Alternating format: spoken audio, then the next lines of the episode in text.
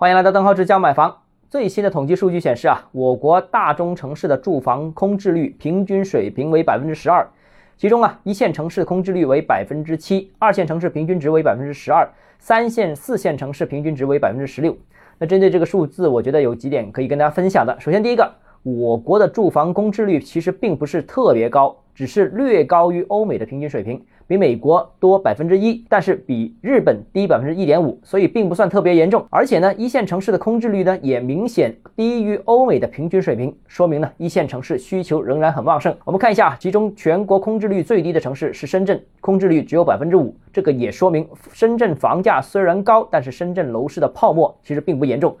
也说明了深圳其实本质上是严重的一个供不应求，这个也是支持一线及强二线城市房地产市场销售租赁市场长期发展的最基本要素。所以我想提醒一下大家啊，这个看一个城市有没有泡沫，并不能只是简单看这个城市的房价，一定要看供求关系啊。另外一个呢，就是住房空置率呢比较高的城市呢，通常都是一些土地供应过剩的城市，尤其是郊区啊，使劲卖地，使劲拼命盖房子，人口增速也不快，所以这个呃空置率就比较高了。比方说像重庆啊，比方说像南昌啊这类城市，就明显是土地供应过多的。另外呢，就广东的佛山，其实呢我们看到空置率也比较高，达到了 百分之十七。那佛山的情况有点不同，佛山如果临近广州这一侧，或者佛山的主城区，其实仍然也是呈现供不应求的态势的，但佛山的外围区域，特别是三水、高明等等这些区域呢，也呈现了供大于求的情况，所以也造成了整个市场整体的空置率较高。实际上呢，这个不同城市之间的呃表现呢，我觉得最终还是跟人口的增速是密切相关的。如果人口增速较快的话，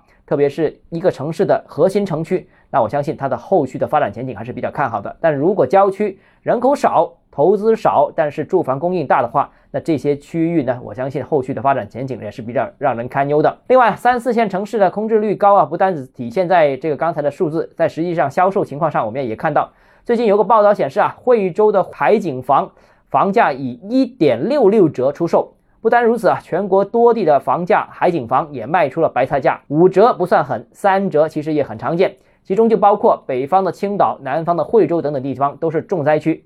那么之前我们曾经提过一个概念啊，能住的房子才是能投资的。那海景房的暴跌其实也解释了这个概念，为什么呢？没生活配套，没商业，没医疗，没教育，没交通，离上班的地点又远，光一个海景怎么可能支撑这些房子的房价呢？